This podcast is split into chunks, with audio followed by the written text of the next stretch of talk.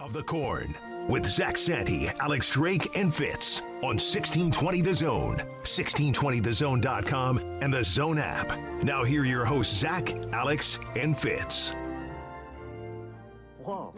I think I just figured something out, Beavis. what?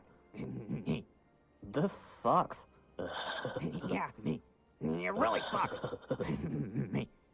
this sucks more than anything that has ever sucked before.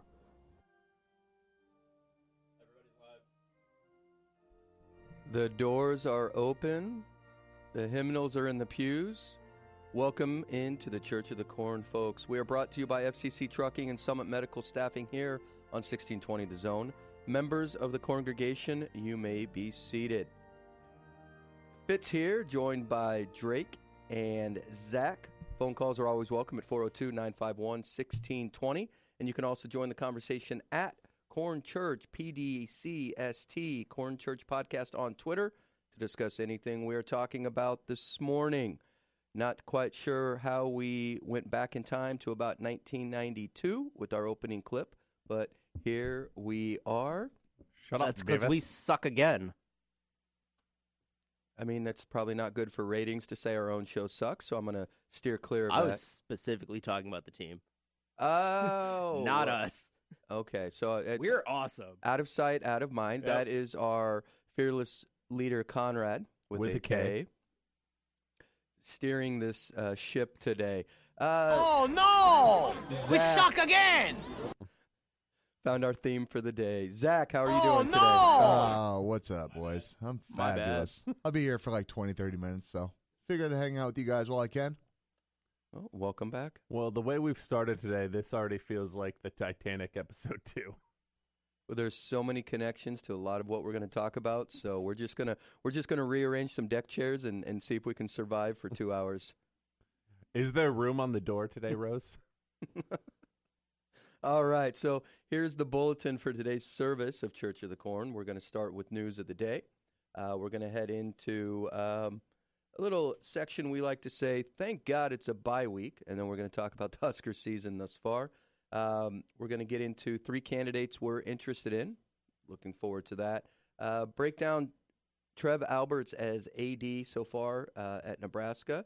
We're going to discuss uh, a Twitter poll that Drake threw out this week and uh, kind of break down that.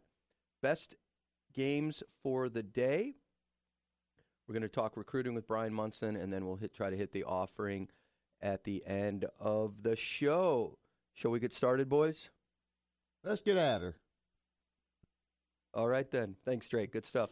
So, news of the day. I'm just laughing at Zach in the in the sitting over at the child's table. Zach, I just to paint it. just to paint the picture, we've we've kind of just switched some seats in the I studio tweeted here, it out. and he uh, it's it's he's like he's sitting at the At card the chil- table at the at children's Thanksgiving. table at Thanksgiving. yeah. Yeah, if So- we could just uh, keep on moving with this, this would be great. Let's, uh, let's keep the show moving, boys. All right, news of the day. Uh Aaron Judge has hit 60 home runs this season, chasing Roger Maris for the, both the American League record and the franchise record of 61 set by Roger Maris in 1961. Judge, one of the largest players in baseball history at six foot seven, 282 pounds. I don't know why we're giving measurements here, Fitz. Has played his entire career in the, it, with the Yankees. Yes, the reason we're giving measurements is where does the talk seem to always want to go with him? Uh, If you're gonna say how big he is, then This is getting really weird. What what has what has been the dark cloud over the home run chases in the last I've 30 years. I've never heard anybody say anything about Aaron Judge and steroids. really? I have never heard. Wish it. he was on steroids. He'd be hitting 80 home runs right now. There's no there's no questions. People don't wonder. I I have never heard it. I'm not saying that there there might not be. I just haven't heard it. Okay. Okay. Isn't it? it I mean, it, he's the one. He's one of the biggest baseball players to ever play the game. Yeah. So it's kind of unique, right? It's different. Well, Giants just rolled out a six foot eleven pitcher this year. How are the Giants doing this year? That's why they pulled out a six foot eleven pitcher. All right. Uh, but going in baseball as well. Last night we talked about this a little bit off air this morning. Albert Pujols, congratulations! First play, first and only player in the 700 club to hit both 699 and 700 in the same game. Uh, I'm glad that he he got to that 700. I didn't want the debate on whether or not he'd come back or not to to happen, even though he said he wouldn't come back if he ended at 699. Pujols has had an outstanding career. Very happy for him. How old is he?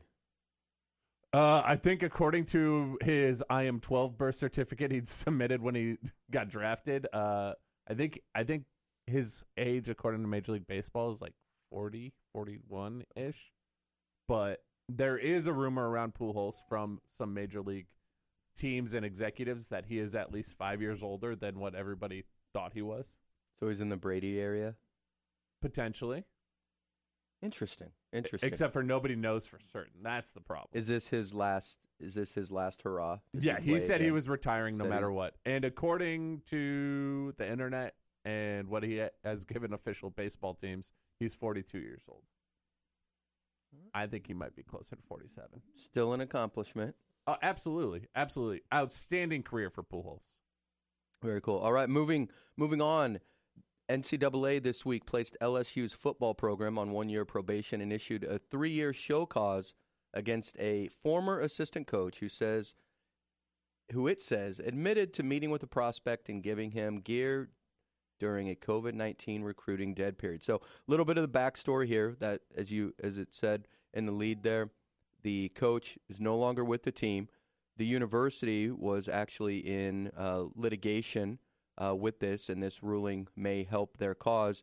But he had spoken with a recruit's uh, mom, and she was going to move uh, if he signed and committed to LSU. She was going to move there. So, and it so happened to be in the same neighborhood as this coach. So he just went outside and was going to welcome, gave a couple sweatshirts. The big issue was, according to the NCAA, and rightfully so, they said yes, there are there have been bigger issues, but in that moment of time, trying to maintain the health, uh, security, uh, wellness of the players, um, meeting in person, doing that stuff, really, um, especially in the fairness of making sure that everyone was, again, following the rules, which is sometimes ironic when you talk about NCAA and recruiting. Um, is this a big deal? Does this impact LSU this season? Do you really care? Zach, I'll let you hit it.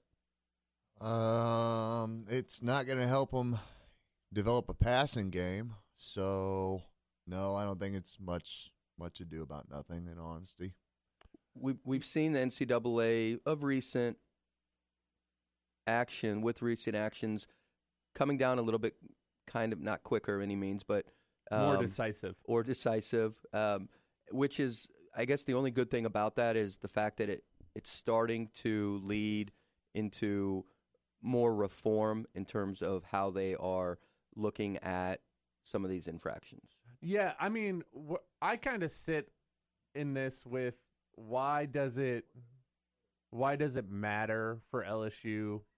I don't think the NCAA should be going back in time to, you know, kind of turn turn things off on programs.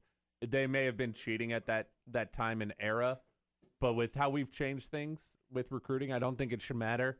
Also, I don't think it matters what the NCAA does. Uh, I think Brian Kelly is going to be on a short leash at, leash at LSU. I'm on record saying that people from that area are going to see right through him. He had a recruiting advantage at Notre Dame where kids who wanted to play at Notre Dame were going to Notre Dame. It didn't matter who the coach was. Down at LSU, he has to win families and players over, and I think his family. yeah, exactly. I think his 24 hour Southern accent built in is going to hurt him more than anything down there. Yeah, it, it, that's going to be interesting to watch. Uh, show cause penalties. There was some fines levied.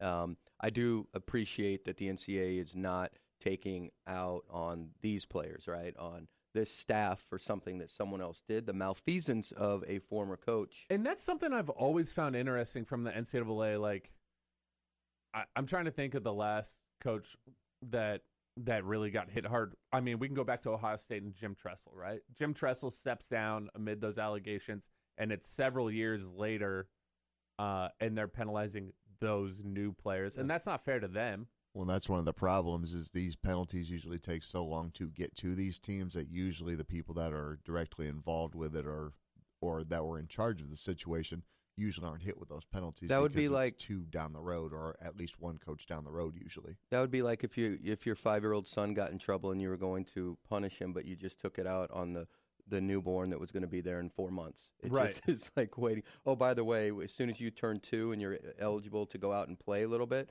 uh, you're going to be grounded. Yeah, has it, it's always made zero sense. The NCAA as a whole makes zero sense. I mean, we can go back to Scott Frost's first year at Nebraska when it took them until week four to approve Noah Vedral to be eligible, but Justin Fields was eligible immediately. Picking and choosing. All right. Our, in our last news of the day, um, important around here, Nebraska coach Mickey Joseph reportedly agreed to a restructured contract as the Cornhuskers interim coach after the program recently fired Scott Frost. Um, the Joseph accepted the restructured contract with assurances that he would be retained if there was a head coach staffing change. Um, as associate head coach, he was wide receivers coach, so he's also going to also going to get a thirty-three thousand three hundred and fifty dollars stipend on top of his six hundred thousand yearly salary. Now they're No, that 33 is per month. per month. Yes, my apologies. Yeah. That that does make a big difference. Yes, it does. Per month, an extra thirty-three thousand three hundred fifty per month on top of that. Uh, plus, there's some other uh, incentives rolled in. Um, for example, and I'm going to do this with the straightest of faces and no laughing. Uh, winning the Big Ten West would give him an extra hundred thousand dollars. It's basically all all of the same bonus structure Scott had. Was was my understanding. with a more realistic chance to get it, or Oh yeah, much more realistic chance to get it now. Um, uh, long. Here's here's my question for you guys. Where do you stand on Mickey being automatically retained? I'm not I'm not opposed to it. Now, if you start Trev starts talking to coaches and he gets a sense or a feel that that wouldn't work, but I think Joseph's resume, I think his qualities on the recruiting trail, his connections, especially in Louisiana and the South, I think it's somebody plus I believe he could be the glue that keeps some of those players connected and, and at Lincoln. Zach? Yeah, I mean, usually you don't have a full str- staff transition where you don't have at least one or two holdovers from the previous staff to keep that continuity between your staffs. Mickey would be the guy that I would absolutely love to be there because he's got the connections. Mm-hmm. Um, the entire team respects him, and and the message that he brings is constant daily, and you're seeing the team growing and learning from that. It's it's hard to step into the position that he was put into and be successful. I really think that he's got to show growth yearly or you know weekly to to be successful in his position. I feel like he's the guy that's got to be retained. I, I love that that was put into the deal.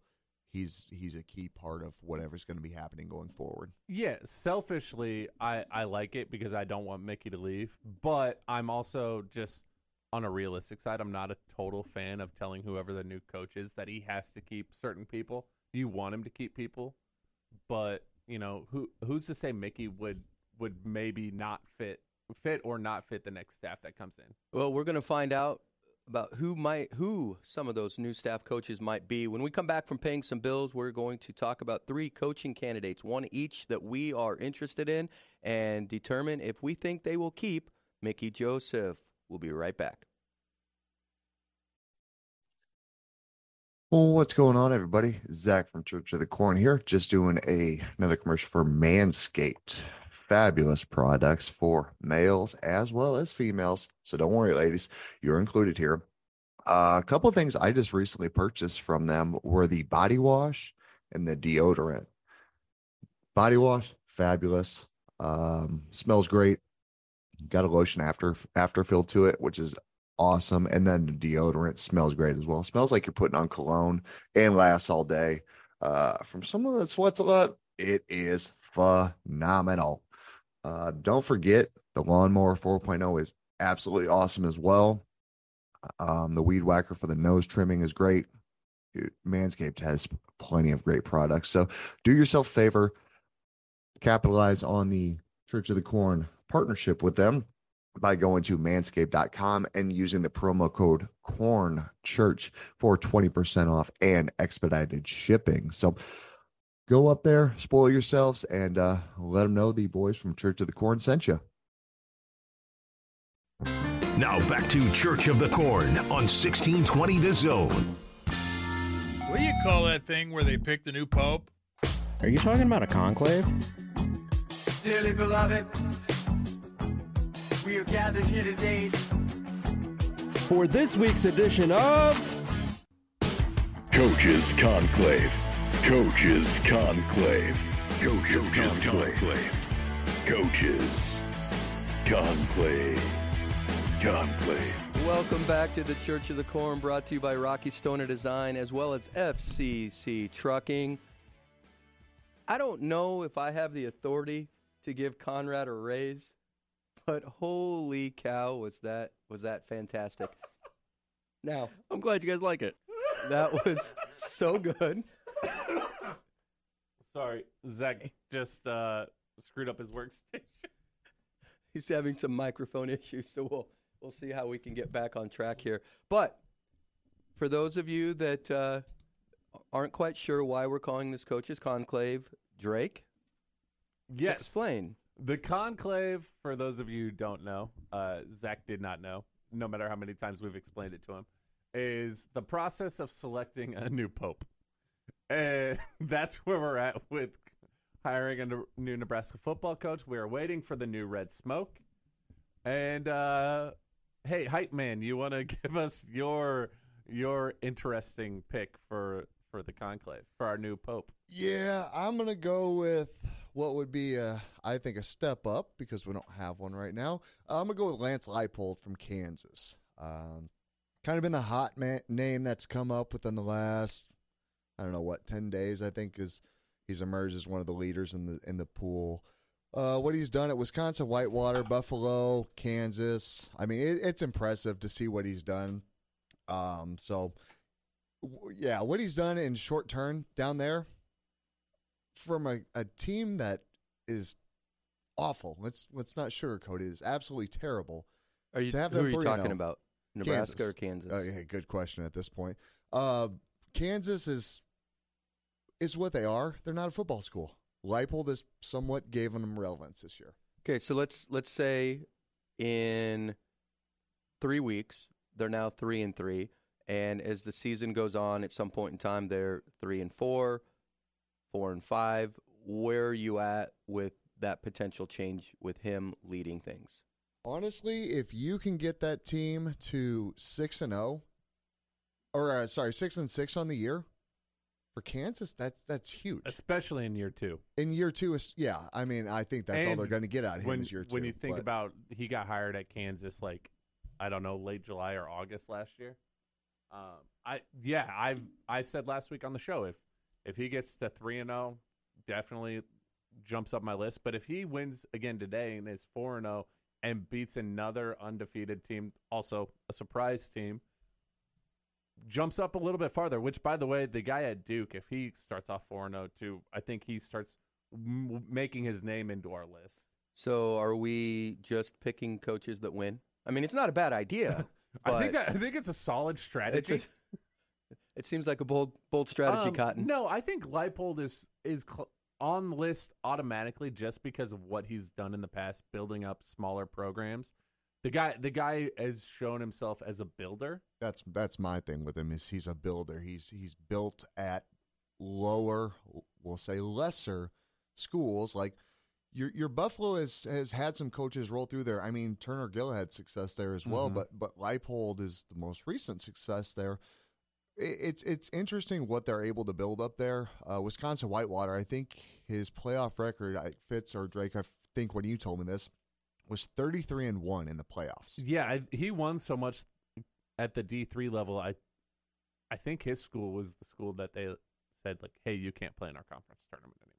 and then and then I think he bumped up. He got his his uh his you know jump to Division One, and you know he was successful at Buffalo, and now what he's doing at Kansas.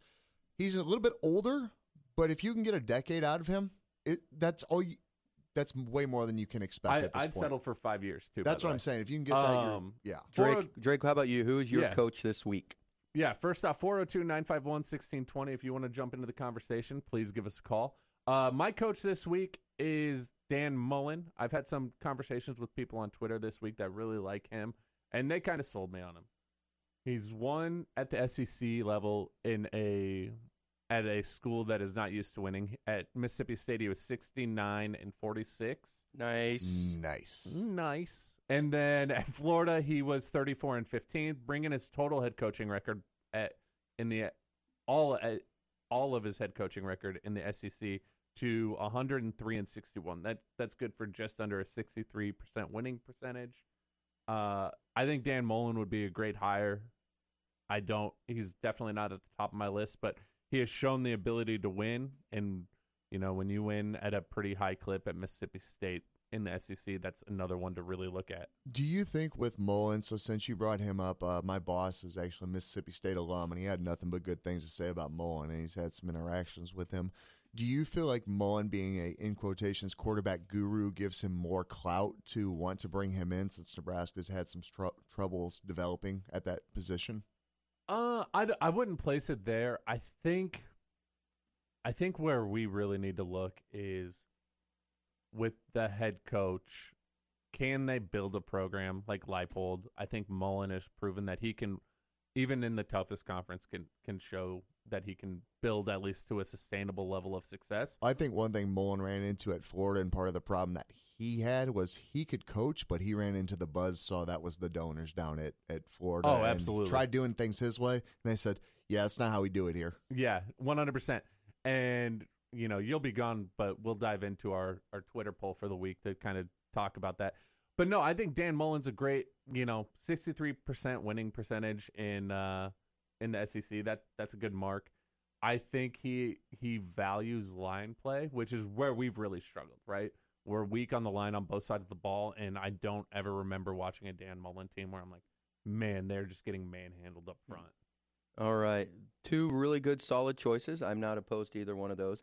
Uh, now I'm going to bring the uh, lightning rod into this conversation that is Coach Bill O'Brien. Now, my point before I'm rudely interrupted was the I love this fact pick. that no, thank you. I know I'm, we're kind of setting it up there a little bit, but um, what he did at Penn State and coaching part of it, yes, but the fact that he took over that program in the turmoil that they were in, um, following the Joe Paterno situation. That's all we're going to say. Well, but what he did situation. is bringing, but being able to kind of rebuild that program, so to speak. And if you just compare the football part of it, he is somebody that could come in and he could create the culture, buzzword there, could set the tone. Um, Drake made a great point this morning about not bringing coaches with him. He's an he's an, a coordinator, but he has connections. He has resources. Um, former NFL, current NFL, former college, current college. I just think he's and he's a winner. He's coached quarterbacks where where he's been successful, play caller. Um, I I think he's he's somebody to keep an eye on. Yeah, it. I, I, I got into probably thirty Twitter debates about Bill O'Brien this week. Uh, Bill O'Brien's definitely not on my on the top of my list. He's not top five, but I think he belongs squarely in that top ten of realistic coaches we can hire for all the things you mentioned. Um, one big knock on him that I found on Twitter is somewhere, and I I did a deep dive on the internet this week to figure out where this came from. But there is a a, a rumor, and I have no idea where it came from, that he doesn't like to recruit. And I don't understand how you could say that. His first year at Penn State, his five best players left, all be and many more left too, because all those players were granted immediate eligibility back in 2013 or 12, whenever it was. He finished with a top 30 class with four years of no bowl games, scholarship limits. They were they had took away scholarships from him, and immediately went eight and four, then seven and five, and then somebody somebody threw out, and this person has also told me numerous times, Bo Pelini should have never been fired. But then they threw out he lost to Bo twice. You can't use that that argument when you say Bo should have never been fired. I'm just putting that out there. If Bo should have never been fired, you cannot say, "Hey, XYZ coach can't get hired at Nebraska because they lost to Bo twice." It doesn't work that way. Second, like Fitz said, he cannot bring a whole staff with him because he's a coordinator. And he has a giant Rolodex from time he spent in the NFL, multiple college stops, and he has shown his ability at multiple college stops as position coaches and as a head coach one time, the ability to recruit. And the other big knock is he wants to get back to the NFL. People if he wanted to get back to the NFL, he'd be in the NFL right now. He'd be the offensive coordinator at New England instead of Matt Patricia. He could have had the Jaguars. Probably he probably could have been in the running. Excuse me for the Jaguars position. Yeah, Um, absolutely. and so I, I I look at him as somebody that comes in, and when I think of him, whether again somebody coaches for another team, we're not going to appreciate him or like him as much, right? They're a rival. We we don't want to lose to them. But if you put him in a position that he could lead Nebraska, I'm not opposed to it. He's a professional. He's a guy that you think of football coach when you when you hear his Mhm. name. It's synonymous with it. Um, I firmly believe the the other coaches that he could bring in, the the impact that he would have and the focus he would have on the line play, similar to to Dan Mullen there. Mhm. Um, yeah, You know, can I just and and I think I said this on Twitter as well. Bill O'Brien reminds me of flavorless yogurt.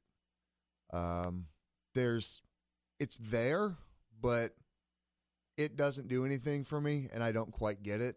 But it's for some people. I I've watched the Alabama offense. Uh, it's been very underwhelming at best, uh, and that's five star talent all over the place. Bryce Young looks like he's taking a step back this year. That's on Bill O'Brien as the coordinator there. or is it too many commercials? Uh, It's it's on O'Brien. Okay. Um, and, and then when you've got when you've got now, granted, the Alabama fans always want to get rid of the offensive coordinator. coordinator. This is part That's of the where I deal. was going with this. But when you've gotten a lot of people that are just saying. Bill O'Brien might go to Nebraska. Go, go, go. Bye. See you later. Take care. Hey, we'll pack your But bags they did that with both Lane and Steve Sarkisian. yeah, but It- at Alabama, the OC, they want to get rid of all the least- time because he's not scoring 70 a game. but they were those coordinators at least were producing on the field. You're not even seeing that out of the, out of that O'Brien offense this year. But Bill we've O'Brien seen- we've seen so much championship last year. I'm just saying this year, if we're going if we're going off this year, We've He had seen, but we've seen rounders some, all over the place as part last of the as part of the Roll Tide Rehabilitation Center for former college coaches. It works. It works Yeah, wonders. The Nick Saban And- Center for coaches who can't coach real good. that is a great, great place to end right there. We do have to take a break. When we come back, we're going to um, talk about a little bit about the game last week, Oklahoma. Just kind of get into it a little bit more to line up where we think they were headed uh, during this week's bye week as We'll we be, look uh, forward to Carrying a little less hair and a little less ink too. all when we right, come so back. we're going to say goodbye to the hype man, Zach. Have a great rest of your day. have a good show, boys. have Enjoy a good it. wedding, buddy. All right, congratulations on the wedding. We will be right Not back yours. on 1620 The Zone with Church of the Corn. You're listening to Church of the Corn on 1620 The Zone.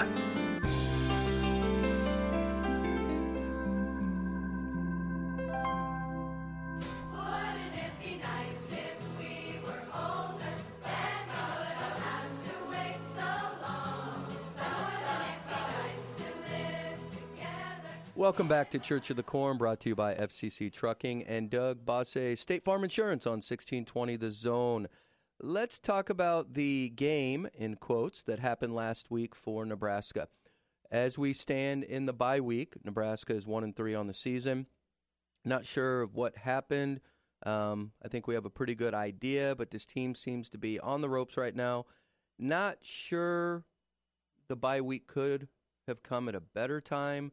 Drake, what do you think the uh, team was spending most of their time focusing, concentrating, working on during this this last week's practices? Well, first, I'm I'm going to give John Bishop a shout out here. Um, he talked about it this week on a show. Yes, we have a bye week, but because we played in week zero, they still only get five practices between Oklahoma and Indiana. So there's still not a whole lot that we can truly fix in this in what's going on in Nebraska. But excuse me, you heard Mickey say it. We gotta during the bye week. We're gonna get away from team stuff, and it's all gonna be drills, individual drills, small group drills, drills, drills, drills. So if I had to uh, guess where we are really focusing on, you have your line going head to head, man to man, cracking skulls, and then you have linebackers or running backs going one on one, meeting in holes, working on tackling. Uh, I wouldn't be surprised if we were doing angles with secondary, working on angles coming down to into the run game, angles chasing guys. Uh, there's just a lot of individual drills that this team needs to to focus on because there there's talent there. There really is. I firmly believe on at least on defense and offense is very apparent. I feel like there is far more talent on this team defensively than there was last year. You're just missing, you know, a combined 24 years of college experience from those six guys who left. Yeah, and that's and and we look at that, and there's there's so much so many avenues to to take when you talk about those uh, six year seniors that are no longer here. That's a big part of it. Something that when you talked about the the fundamentals, and Coach Joseph mentioned it. What I kept going back to was over the last four years, how often Coach Frost, um, you'd even hear it from Chinander, you'd hear it from guys that are currently on the staff as well. Um, Best week of couple of them. Well, not the best week of practice, but when when we look at the situation of not being able to finish the game, right? Or if something goes wrong, they would talk about getting back to the training, right? Getting back to the training. Now I'm starting to question what was that training. If we're seeing the individual skills at a such a reduced ability right now and recognizing that they have to get back to those fundamentals, they have to get back to the details, the technique of certain things, wrapping up angles of pursuit you mentioned, gap integrity, all those little things that when you talk about one position, there are, you know, you describe what does that one position have to do first and foremost in every single play. You list the two or three things the players aren't doing those two or three things. And that solely falls back on the shoulders of the coaching staff. And whether they're here or not anymore, those coaches have to get or responsible then, they are responsible now to be able to get those players to, without hesitation, without thinking, just pure understanding. Yeah, and I mean, how many how many times have I said it this season? I'm I'm just using this to make a point. 47 is the answer. I don't care. Like I can live with one or two broken plays a game, as long as we're being aggressive and we're not seeing the aggressiveness. I mean, I go back to the Dillon Gabriel 61 yard touchdown run, and several guys gave up on that play, and they're within a vicinity to tackle him at like the 15 to 20 yard line. They thought he went out of bounds and they gave up. Didn't wait for a whistle. And that's just not acceptable at, at any level of football, let alone Nebraska, right? And so I wouldn't be surprised. I think this this week they should have been doing a lot of offense versus defense one on one at skill positions, and with some sort of competition in mind. And in sports, the best way to get guys to go hard is to threaten them with conditioning, right? So you're going one on one with jump balls with corners and safeties, things like that. One on one jump uh, tackling drills, things just small things like that. But as we're kind of talking about things that we're curious about with the last staff versus where we're at today, I- can't remember which interview we did on the podcast. It was a great interview. I, it might it might have been Chancellor Brewington, but they talked about how the new offensive staff, when you make a mistake in prog- practice, it is no longer, hey, we're just going to, it's all about reps. We're going to the film room to watch this and talk about it. They are immediately coaching you right then and there. And that's how it needs to be done. We talked about it with Brent That was Venables last week. and that was that was multiple that was multiple players as a matter of fact it wasn't and that's that kind of gets back to this whole the the period the periodization of practice and what what Frost and the staff were doing because very early on it was go go go right let's get through as much as we can and put so much in but you've got to get to a point where the right hand and the left hand are working together the in a bigger picture, we need to make sure that the defensive line and the linebackers are working together.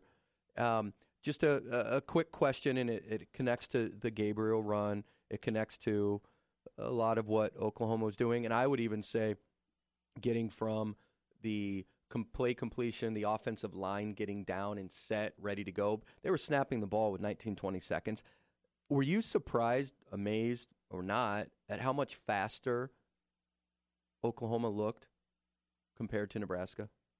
Um, yeah, they they were just ready to go every time. I mean, we've talked about it with several games this year where the offense or the our defense is still calling out adjustments at the line when the ball snapped, and that's just a sign to me not only that things are too complicated, but there's just too much going on, and without all the experience that those six guys had previously, it can't work like that. So.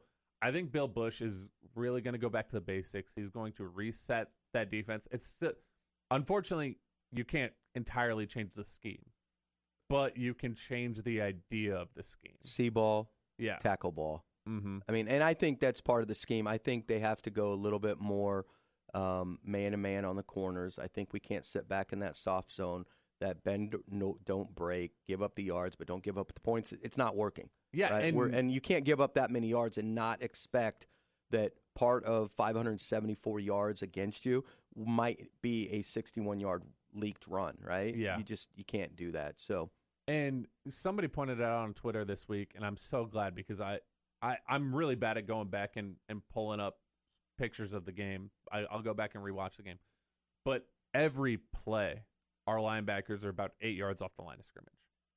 Our defensive ends are between one and four yards outside the tackles. Our tackles are outside the guards. So it's pretty easy to run it up the middle when everything's spread out like that. But then our corners, they're eight yards off the receiver. Our safeties are 20 yards back.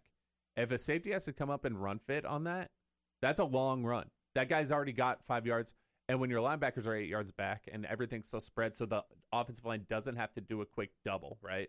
There's no quick double with a chip. It's just, hey, you let you let his momentum keep him out. We're gonna go right up the middle, the center, and one of the guards is gonna get to the next level. I don't know what what they expected in terms of how are we going to stop anything. And when you give up multiple 10, 15 yard runs, then you get beat on play action. I, we just set our our defense was set up for failure, in in my opinion. Well, hopefully with with Bill Busch coming in, and as you said, just kind of getting back to basics.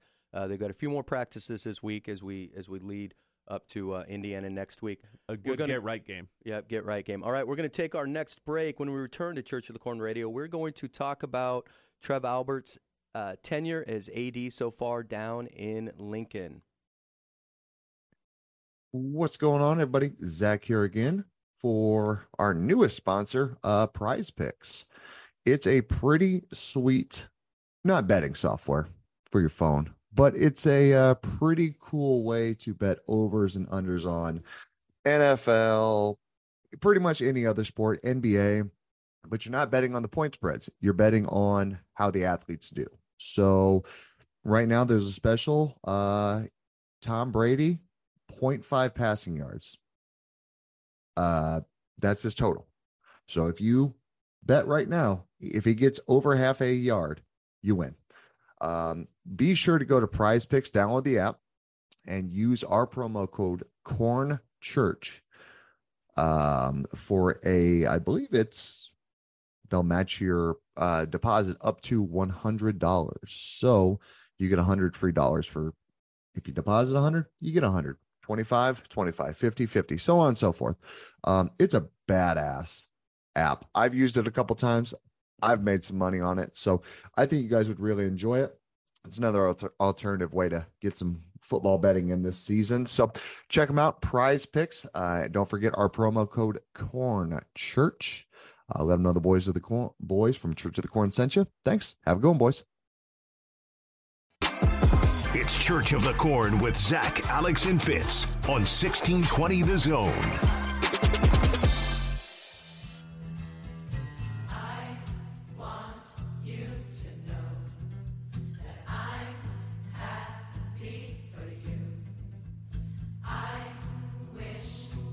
Welcome back to Church of the Corn Radio Show, brought to you by Rocky Stone and Design and FCC Trucking. It's time to talk Trev. All right, so Trev Alberts, AD in Lincoln, uh, he and uh, his associates, Ted Carter, Ronnie Green, uh, talked about upcoming stadium renovation project. They talked about a um, really close to finalizing a $300 million uh, multimedia or multimedia rights deal, correct? Um, but let's break. Let's look at it as we as we talk about uh, the stadium first. They also said that beer sales will be allowed at Pinnacle Bank. And I th- did they also say Haymarket? And the Haymarket Park's a little bit different. They're still working that out, I believe. Okay. Um, but the big the big part that, that stood out to me when they when they talked about the renovation, uh, you had you had the quote from Ted Carter, and of course he went military with it, that they are essentially going to be fixing the plane while flying the plane, meaning that some of the renovations for the stadium will be occurring in season. Um, some people might be displaced a little bit, but Trev also recognized that the uh, grandfather deal that Bill Byrne put in motion uh, during his tenure is unique, does not exist pretty much anywhere else in the country, and is looking to be changed to create a little bit more equity and not have every seat connected to a donation. What do you think about the timing, the plan, and what do you want to see uh, as far as Memorial Stadium renovations, Drake? Well, I'd like to see real seats. Uh, that's one of my biggest problems with Memorial Stadium these days is you're technically in seat 11, but by the start of the third quarter, you're in seat 15. Um, I don't know. It's just a, a little bit different going to Memorial Stadium than than a lot of other places, and maybe this is just me being an abnormally large human. It's just really uh really uncomfortable at times. So that's what I'd like to see first. Um, I don't know. Fitz, kind of what do you want to see?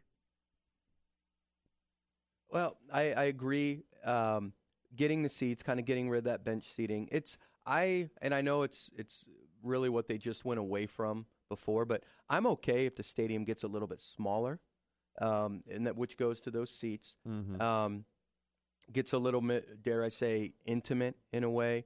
Um, it can still be loud. I think there's some some things that you can do uh, there. But what what stands out to me uh, that Trev said he was shocked with some of the results back from the survey that they put out there, and in the if, you look at the idea that you're going to be in a customer service business and you want to make it reasonable and, and fun and, and good for the fans, you know, more concessions, easier, accessible, more ease, more accessible concessions, you know, stuff like that. You know, I just think you've got to you've got to bring it into the 21st century. But they've also acknowledged the fact that they've got to the the the issue that they're going to have is looking 50 years in ahead because we're this is the 100th anniversary of the stadium this year. They've got to also plan for that as well. I, also think you got to move the student section. Get them out of the corner. I I don't know if there's a better place for a student section than may, maybe you split it into two and you put it behind each goalpost, or you put them at the 50 yard line, right behind the opponent's bench, somewhere where they can make a difference than hidden away in that corner of the end zone. Well, how about think about, and I know uh, we we've talked about before, and, and everybody talks about it. It's still a it's, it's a cool thing. Wisconsin. Now the knock there is that the fans don't show up till the middle of the third quarter to do jump around at the end of the third quarter. But it's one of those when you look around that stadium, especially when that's going on, the excitement, the passion. You can't quite tell where the student section begins or where the student section ends. Mm-hmm. But at Nebraska, it's very easy. You can go around and you can see uh, there's the band, and at some point in time, I don't know when it was, probably third, sometime in the third quarter, they came back from break last week at Oklahoma, and they were looking down towards the student section in the south end zone. It was seats. It was empty. A good like legitimately you could you could have drawn square lines there for where the fans were missing Mhm. and they and it was just so eye opening of how high up they were right Yeah, and, the where they are sit- the student section brings the energy Yes. the stadium, right? Um, let me ask you this, because I don't know that we really want to lose seating. How how do you feel about taking away some of the sideline and bringing the seats closer to the field?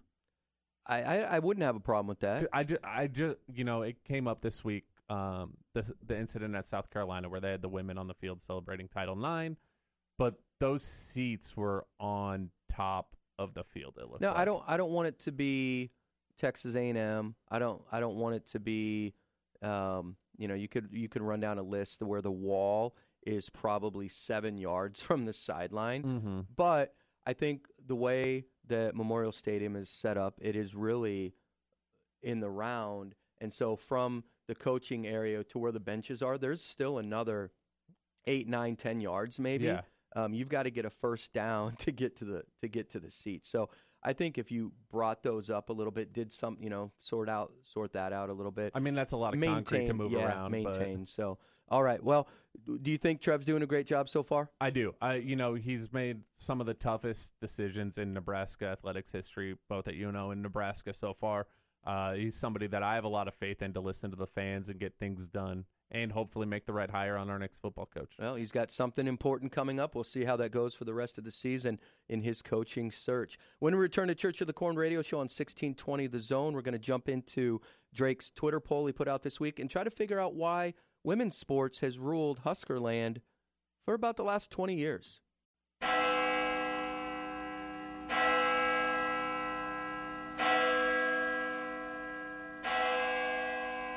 Welcome back to Church of the Corn radio show brought to you by Rocky Stone and Design and Summit Medical Staffing. Let's talk about the success of women's sports compared to the men's sports over the last 20 years. Drake, most recently, the 21 22 Husker women's sports were good. Rather, they were historically good. Um, there's some teams over there rifle, bowling, diving, gymnastics that are constantly, always high up in their rankings, high up in their in their sport.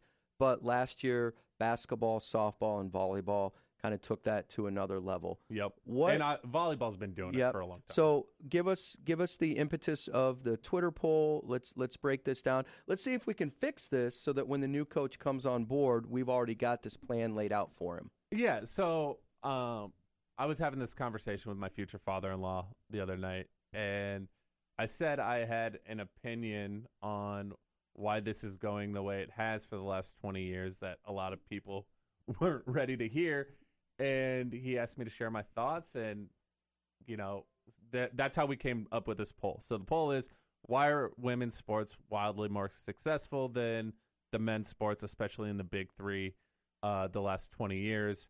And here were your choices on the poll sheer luck in hiring of coaches, less booster involvement, or other. The results were 48% less booster involvement, 40% other, and a lot of the responses on other ended up fa- fa- falling into the booster involvement, and then 12% on sheer luck in hiring. Okay, so let me ask you about the booster involvement. Yeah. In my mind, that leads to, and tell me where kind of you were you were heading with this, but it kind of leads me to think that the booster involvement means on the men's side, if things aren't going well for one season, if things aren't going well for half of a season, they're willing to step in, cut the check, and start over again. Versus on the women's game, right or wrong, not the not necessarily what Mhm. what's driving it right now, but that's not supporting. That's not driving those those sports, and so they're the willingness to try again, the willingness to extend the opportunity Mhm. and give more time, right, and consideration to build and develop has has been there on the women's side. Is that kind of where you were headed with that, or am I? Yeah, no, no, a little bit. I I think that's a big part of it, but I think, and let me start by saying, we love the boosters because they have given Nebraska the the fina- financial abilities that the athletic department has. You know, we have a one billion dollar endowment.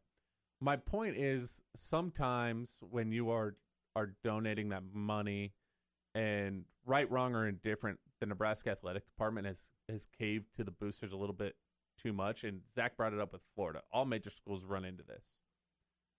But Frank Solich's firing was, in my opinion, based off some stories that I've heard and things that I've read, a huge result of a few select boosters who wanted him gone, which leads us into an athletic director that wasn't ready to make a move, having no real plan in place for hiring a replacement, no list of replacements, and we end up with Bill Callahan as a as a fallback. Uh, Shawn Eichorst, I think he wanted Bo gone. I think a couple of boosters wanted Bo gone too after some of the leaks and things like that, and that's how we end up with Mike Riley. So somewhere in here, and you can go to to baseball, you can go to basketball. Basketball, I don't think the boosters have totally stuck their hands in too much.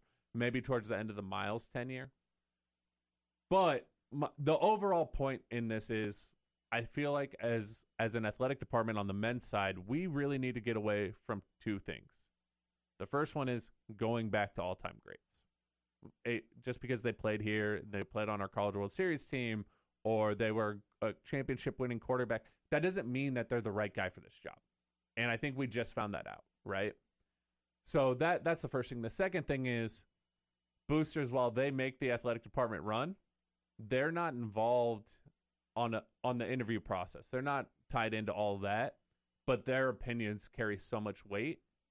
And when all the boosters are focusing on the big three men's sports, you're going to get what we've had for the last 20 years. Now, on the women's side, there's been a ton of continuity, right? Connie Yori was a coach for a long time. John Cook.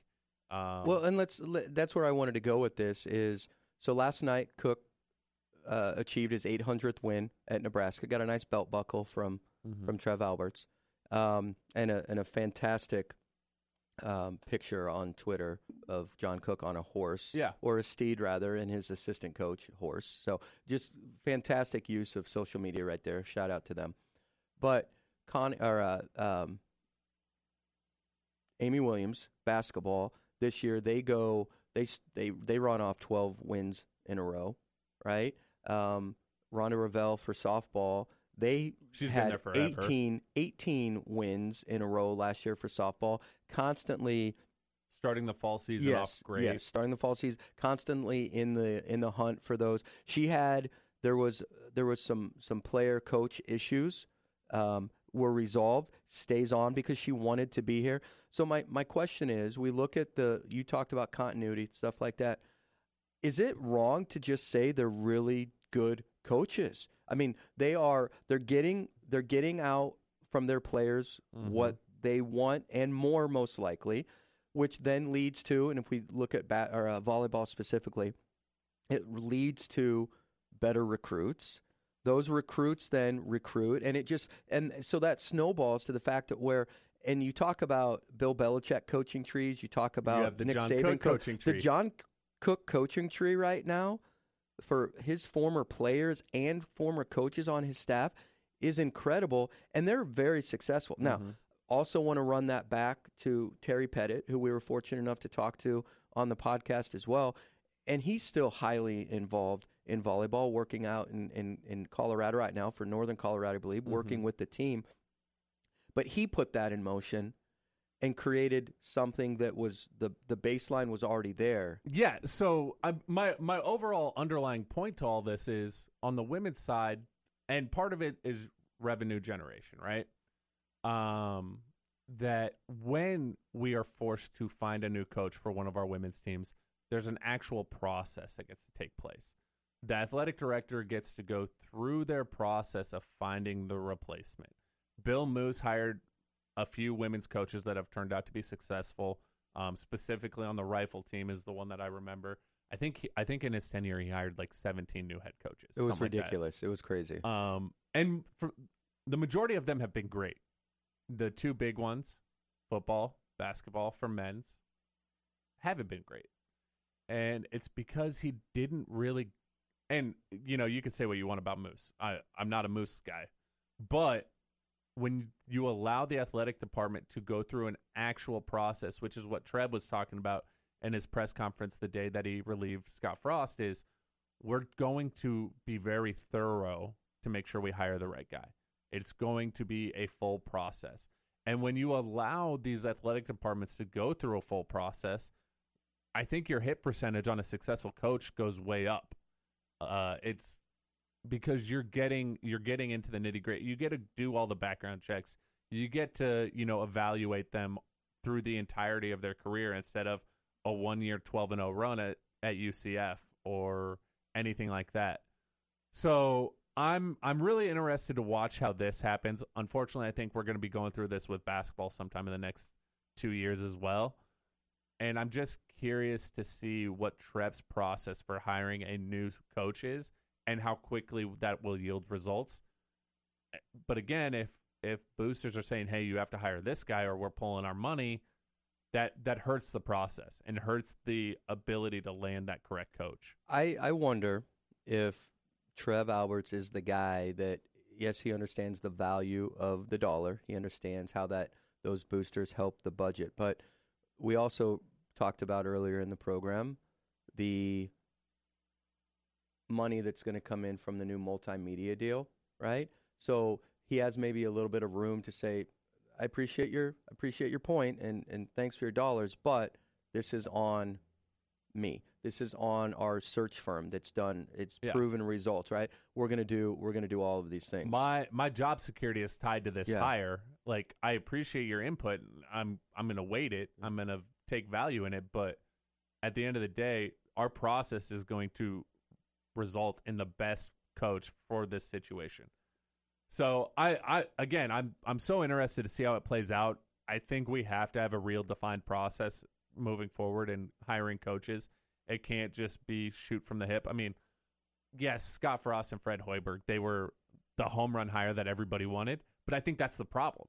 we have to, and, and and they they those sports um and let's just stick baseball b- uh, basketball and football you know they have to get back to development it's been transfer portal it's been um, baseball JUCO players a lot Mhm. transfer portal even more um, basketball was i mean you look at the you look at the the similarities there that's that's where we're at so I want to come back. We're going to come back to this at some point in time. May not be today, but I think I want to watch. Let's kind of follow, track the women's sports here a little bit.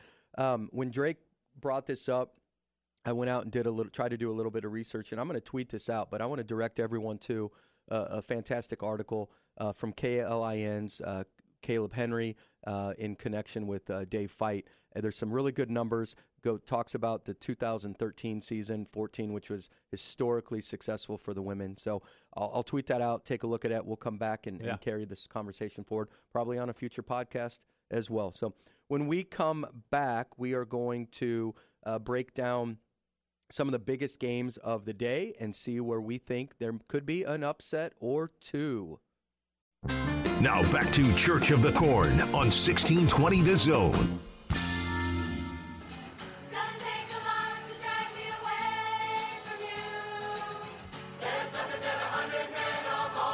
Welcome back to Church of the Corn Radio Show on 1620 The Zone, brought to you by Doug, Boss State Farm Insurance, and Summit Medical Staffing. Let's chat about some of the big games on the schedule for today, shall we, Drake? Let's get after it. All right, so let's start. We'll go in sequential order from 11 to 6. We have at 11 a.m. number 5 Clemson at 20 number 21 Wake Forest. Could there be an upset in Deaconland? I like it. Clemson's offense has not been what they expected. They're very unhappy there. And I believe I saw an article that Sam Hartman's coming back this week for Wake Forest. And if that's true, not only is that just going to be a shot in the arm of energy for that team, that that's your star quarterback who hasn't played yet this year.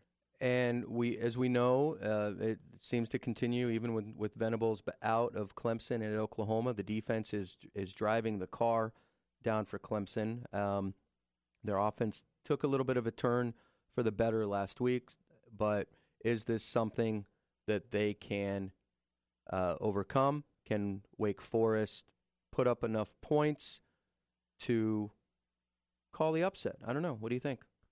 Yeah, uh, I definitely like like Wake Forest covering the seven and a half point spread um, at home. sorry, I was just informed this is Sam Hartman's second week back. Okay. So he's not going to have all the cobwebs. Even better. Yeah, even better. I I like Wake Forest in this game. I really do. Obviously, Clemson's been a great program for like the last decade ish, um, but Wake Forest is on on the up and up. Speaking of which, head coach at Wake Forest, throw him on my list of potential candidates at Nebraska. He's done a great job. Speaking of potential candidates at Nebraska, and this is going to be a running theme throughout the rest of the season at 11 a.m. We have we have number one Nebraska head coach bowl. So there's going to be several of these, and what that means is we have number seven Baylor taking on Iowa State 17. in Ames. Number what did I say? Seven. It's seventeen. I, I guess I can't read. Numbers are difficult for me. So let's try that again. Number 17, Baylor at Iowa State, taking them on in Ames. So we have Matt Campbell from Iowa State, Dave Aranda for Baylor. Forget the game itself. We're going to be watching the coaches, right? Yeah, absolutely. Um, this game's interesting. You got Baylor at two and one, Iowa State three and zero. Iowa State at home as a two and a half point favorite. Uh, interesting. Two and a half point favorite. Um, Dave Aranda does not have a great uh record on the road so far at Baylor.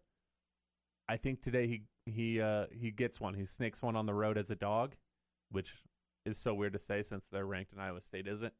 But yeah, I think Baylor snakes one on the road today and uh, walks out with a W. Well, and that's, you know, you look at that stuff, and I'm going to be watching the Baylor defense, uh, particularly how they how they handle the run game.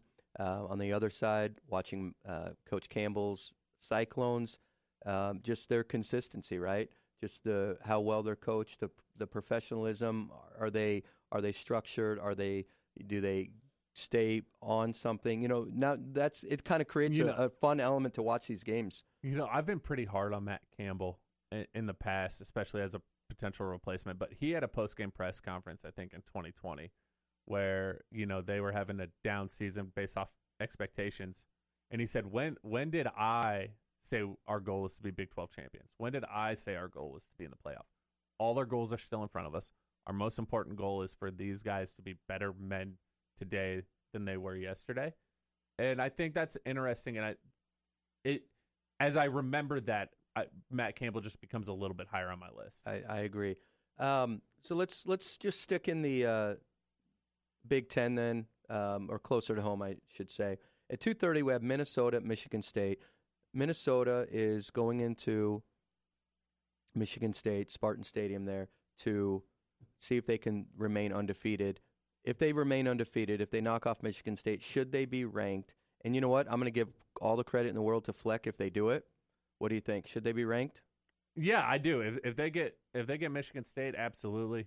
Um, you know, I'm not a Fleck guy, but they did bring back their offensive coordinator. I I've been making mention of this all off season. That offense appears, and they should by all means be improved. Awesome. Well, a lot of games to watch. Uh, we'll be following on Twitter, so join in the conversation there. When we return on Church of the Corn on 1620 The Zone, we're going to be joined by On Three's very own Bryan Munson to talk recruiting and probably some streaming shows here on Church of the Corn Radio Show 1620 to The Zone. You're listening to Church of the Corn on 1620 The Zone.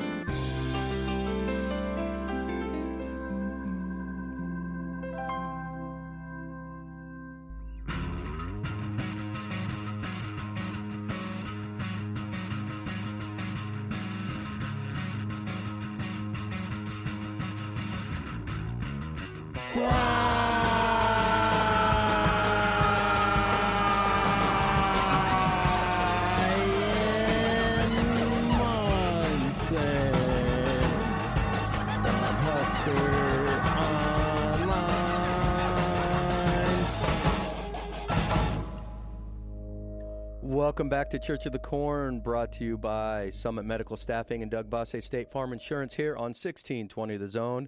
Now we are joined by Husker Online and On Three's very own Bryan Munson to help us get up to date on the world of recruiting. Bryan, how are you doing this morning, my friend? I am doing well, gentlemen. How are you? We are we're doing great. We're doing great as always. It's a bye week. Good. We cannot. Huskers can't lose, so there's that. I know that joke's a running entire joke over the last oh gosh, But can we 17 win? years. Can we get a win?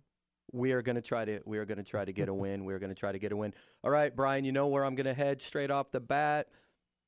Was watching a documentary and was curious and thought, you know what? I wonder if Bryan has seen this. Have you watched uh, the uh, Sound City documentary put together by Dave Grohl uh, about the uh, production studio, music studio in uh, the Valley out in California? Come on, come on, come on. I know, Oh, I know, I know. I but I, I was just kind of play. I was slow playing it. I was slow playing it. How good is that? Uh, it's tremendous. The uh, the soundboard, the uh, my wife's a huge Rick Springfield fan, going back to like General Hospital. Um, so the aspect of like Fleetwood Mac rolled into there and Tom Petty, um, oh, it's just a tremendous, tremendous documentary. Yeah, Yeah. I one of my one of my faves for sure is that one. I like the uh, Foo Fighters back and forth. Um, I actually, I don't know if I told you guys, I was watching um uh, the Oasis one, Supersonic. Fantastic. I don't know. There, there's some people that are just like completely and totally on the fence about Oasis. You're either like really, really, really like them, or you really, really, really hate them. Mhm. Um, I'm a really, really, really like them guy, and uh, that's a that's a really good documentary. If you've not if you've not seen that one, one of the you know I don't watch a lot of concerts like rewatch concerts like that are put out for for uh, purchase or whatever. But the live at Wembley Stadium by Foo Fighters is definitely one. I purchased that one actually through Amazon. That's a good one.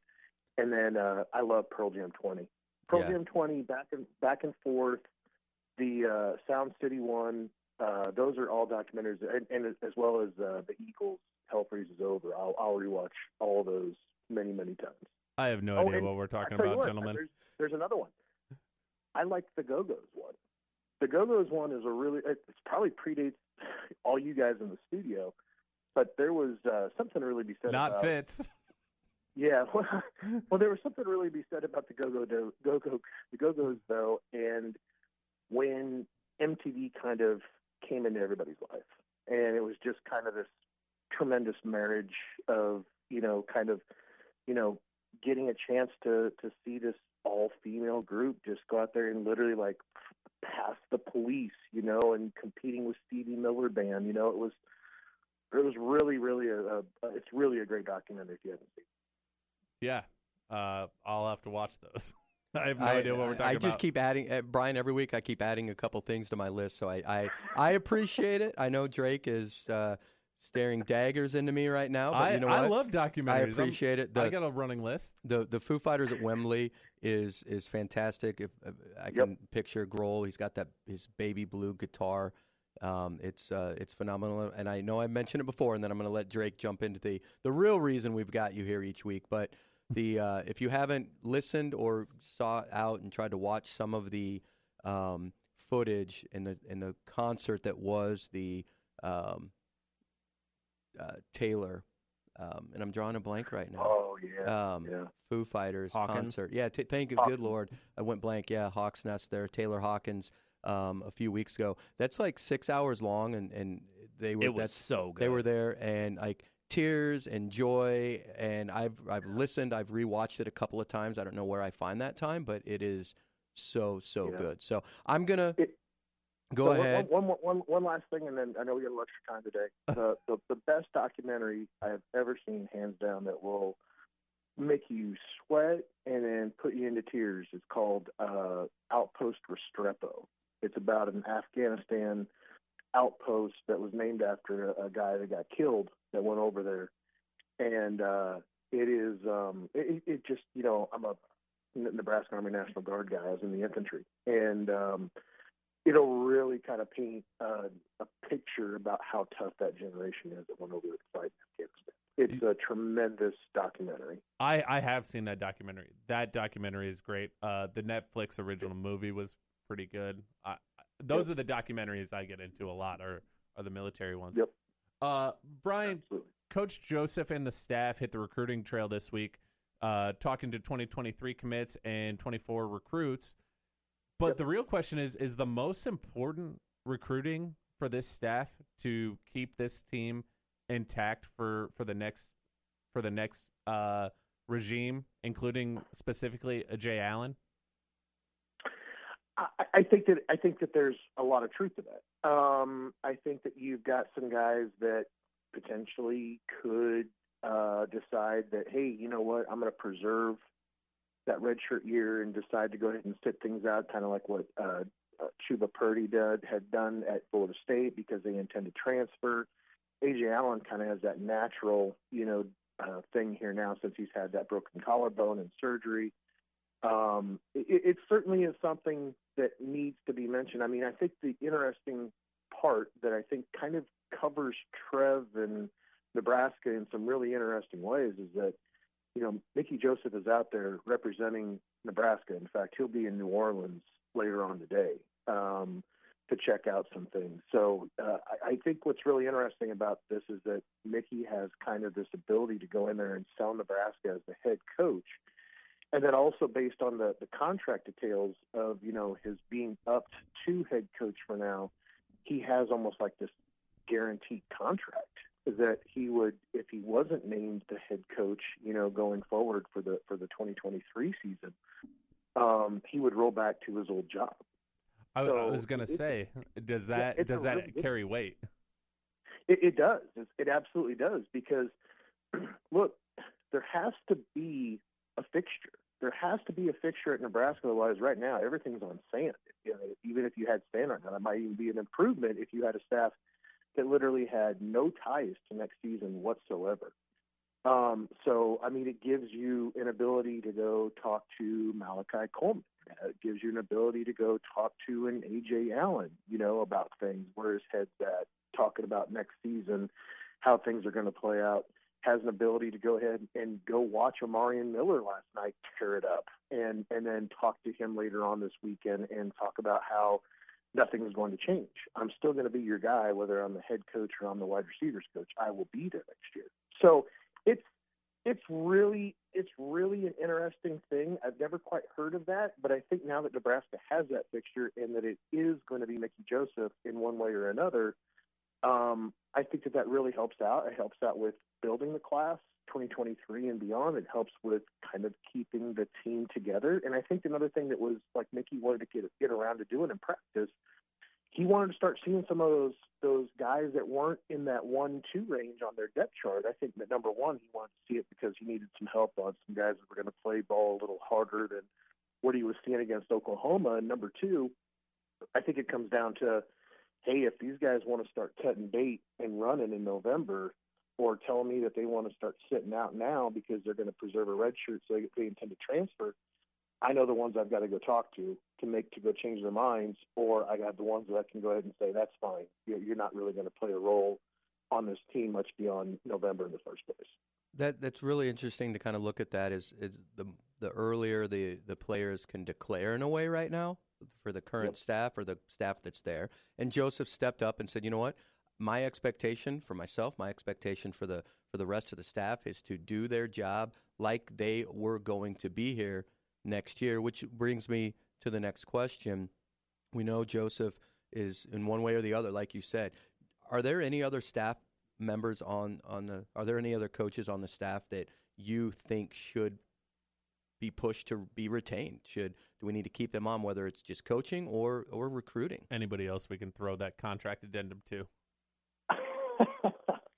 Um, I think that there are some guys that they're going to have a very valid argument or an ability to walk into an interview, you know, once the head coach is named, if it's not Mickey Joseph, and have their head held high and know that they should feel pretty good about staying there. Um, if I had to take a guess, like who those guys are, there's there's three of them.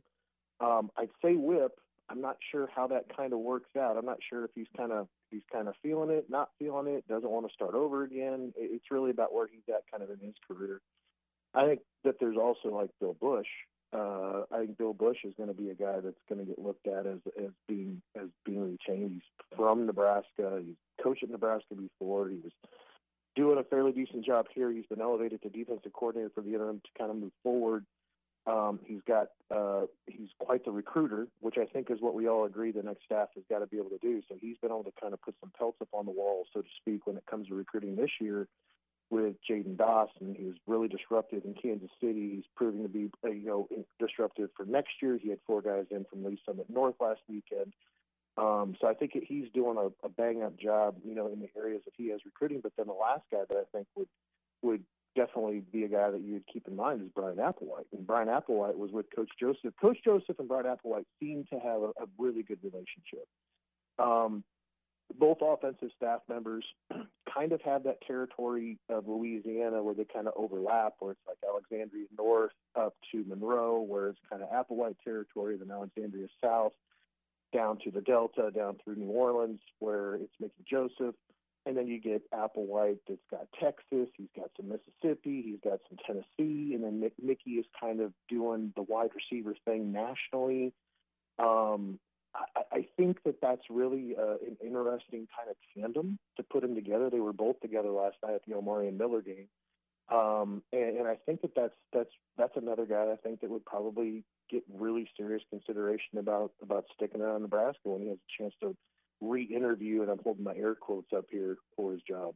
I, I like the idea when, as you were talking, I, I kind of almost resigned myself to say, you know, uh, if it's not Whipple, that's okay. We're already in the market for a new defensive coordinator. Tell me if I'm wrong. I think it's probably a little bit easier to keep position coaches on, like a Mickey Joseph, because you know specifically just wide receivers coach. Let's go with that idea.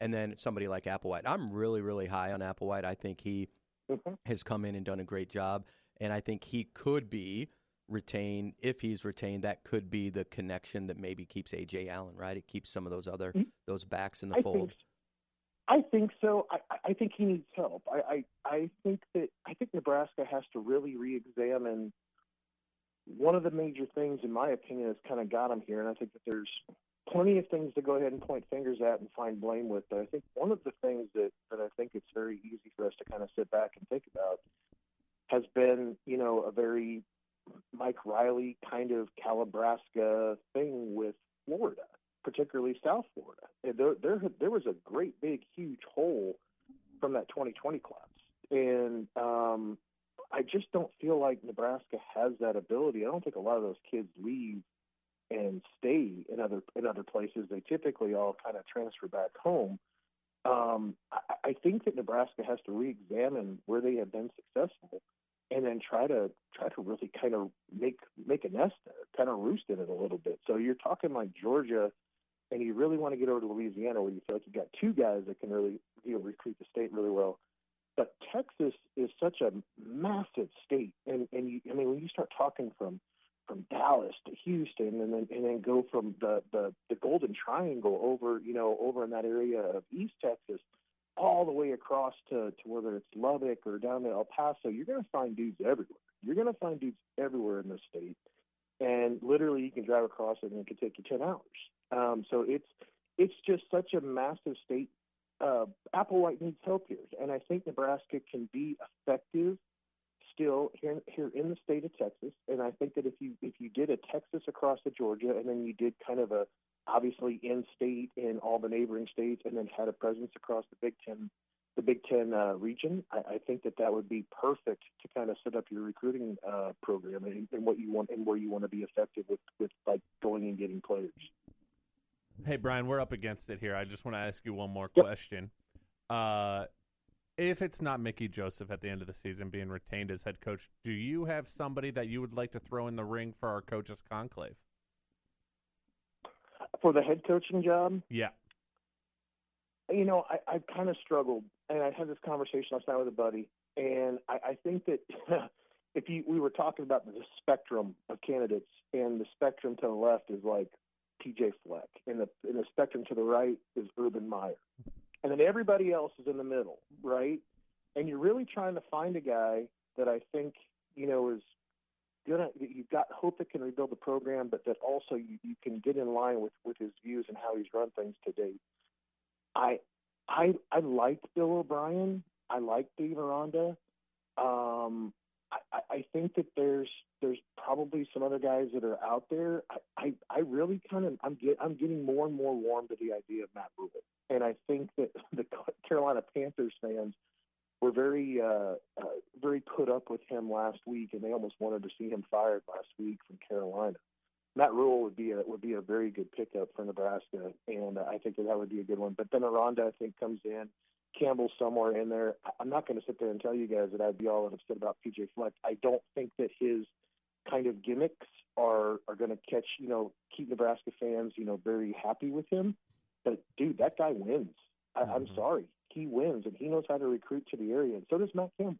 Matt Campbell does too. So I think there's four or five guys out there. I think that I think that Nebraska fans should be really really happy with. I don't think that there's anybody out there though that has you can say you could put a stamp on it. It has much more of a guarantee to rebuild the program successfully than Urban Meyer, but it's going to be at what cost?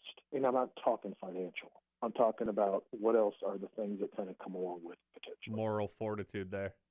yeah. There you go. Following that, uh, Urban Meyer uh, coaching tracker is going to be a lot of fun, plus all the others. So, uh, speaking of a lot of fun, as always, Bryan Munson, we get a little bit of documentary streaming talk, uh, highlighting some great things that we need to catch, and then always with your expertise on the recruiting trail. So, again, thank you so much to On Three's reporter Bryan Munson for joining us this weekend. We definitely appreciate it. Bryan, have yourself a great weekend and uh, get to watch some uh, more games today. Enjoy the bye weekend, guys. We'll talk next week. All right. Thank you, Bryan. All right, fans, don't go anywhere. When we come back to Church of the Corn on 1620, we're going to do the offering and uh, try and win some money. Try to win some money. Can't wait. We will be back. It's Church of the Corn with Zach, Alex, and Fitz on 1620 The Zone.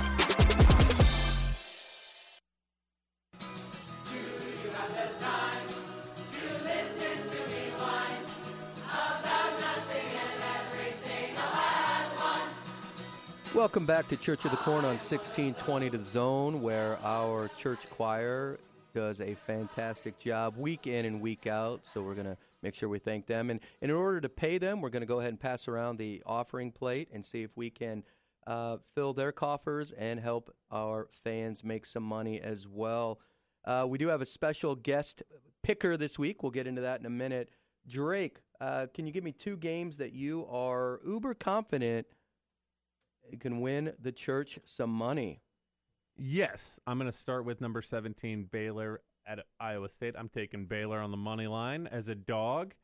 And then in my second one, I'm not I'm actually not uber confident in, but I am going to take K-State to cover the 13 and a half point spread against Oklahoma. I think Adrian Martinez gets cut loose this week and and gets that offense moving. Interesting, interesting. All right, we're going to go to our, our guest uh, picker this morning. Uh, we have two picks coming in from uh, our boss, the man from After Hours, 6 to 8 p.m. on 1620 Zone, Monday through Friday. Jimmy, he has Kansas on the money line. He's going strong there.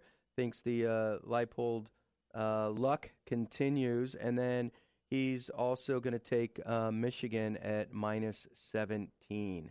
So two picks from Jimmy. Um, and let's just let's just be real here. Um, I would go ahead and listen to him. I would go ahead and listen to Drake if you were going to try to fill your pockets so that you could give 10% back to Church of the Corn next week. All right, Zach. Any or Drake? Excuse me. Zach's no longer with us. he just left today. He just left today. Not dead. Um, just left today. Any other any other picks you want to throw in there? Yeah, I, I like USC to cover the spread at Oregon State of six. Um, and I'm looking for the other one I was looking looking for. Go ahead, go ahead and give me yours. And I'll, I'll I'm find gonna- this last one. I'm going to take one just because we talked about it before, and I am I am hopeful that it, that it that it happens, and I would take the just the straight out win. But I'm gonna I would I would encourage everyone to look at Wake Forest at plus seven and a half. Um, I think that's going to be a, a, a fun game. Yep, I, I I like that one as well. Uh, I'm also gonna take uh, Washington State plus six and a half at home against Oregon. Um, I have a personal connection involved in this game. I have a, a former classmate of college who's an assistant strength and conditioning coordinator at Washington State. So I'm gonna I'm gonna ride with Jimmy Bunting and Washington State to cover the spread at Oregon. Against Oregon, they're at home.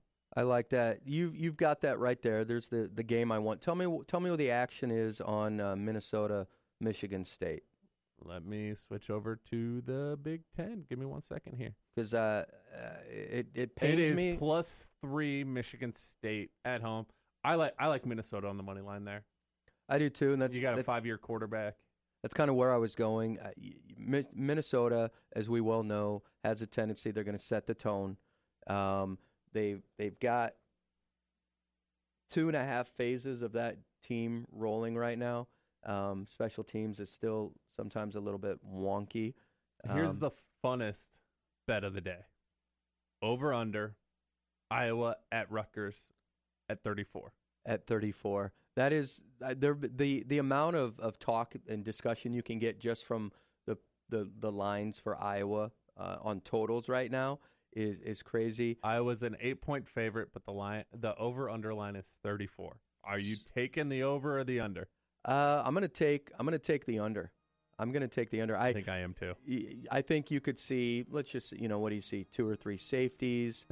um, you know, a couple field goals. It's uh, Iowa's offense at least put the ball in the end zone last week a couple they did at, when it ended at like 3:30. Yeah. in the morning. All right, ladies and gentlemen, this concludes today's service of Church of the Corn on 1620 The Zone. Thank you so much for joining us.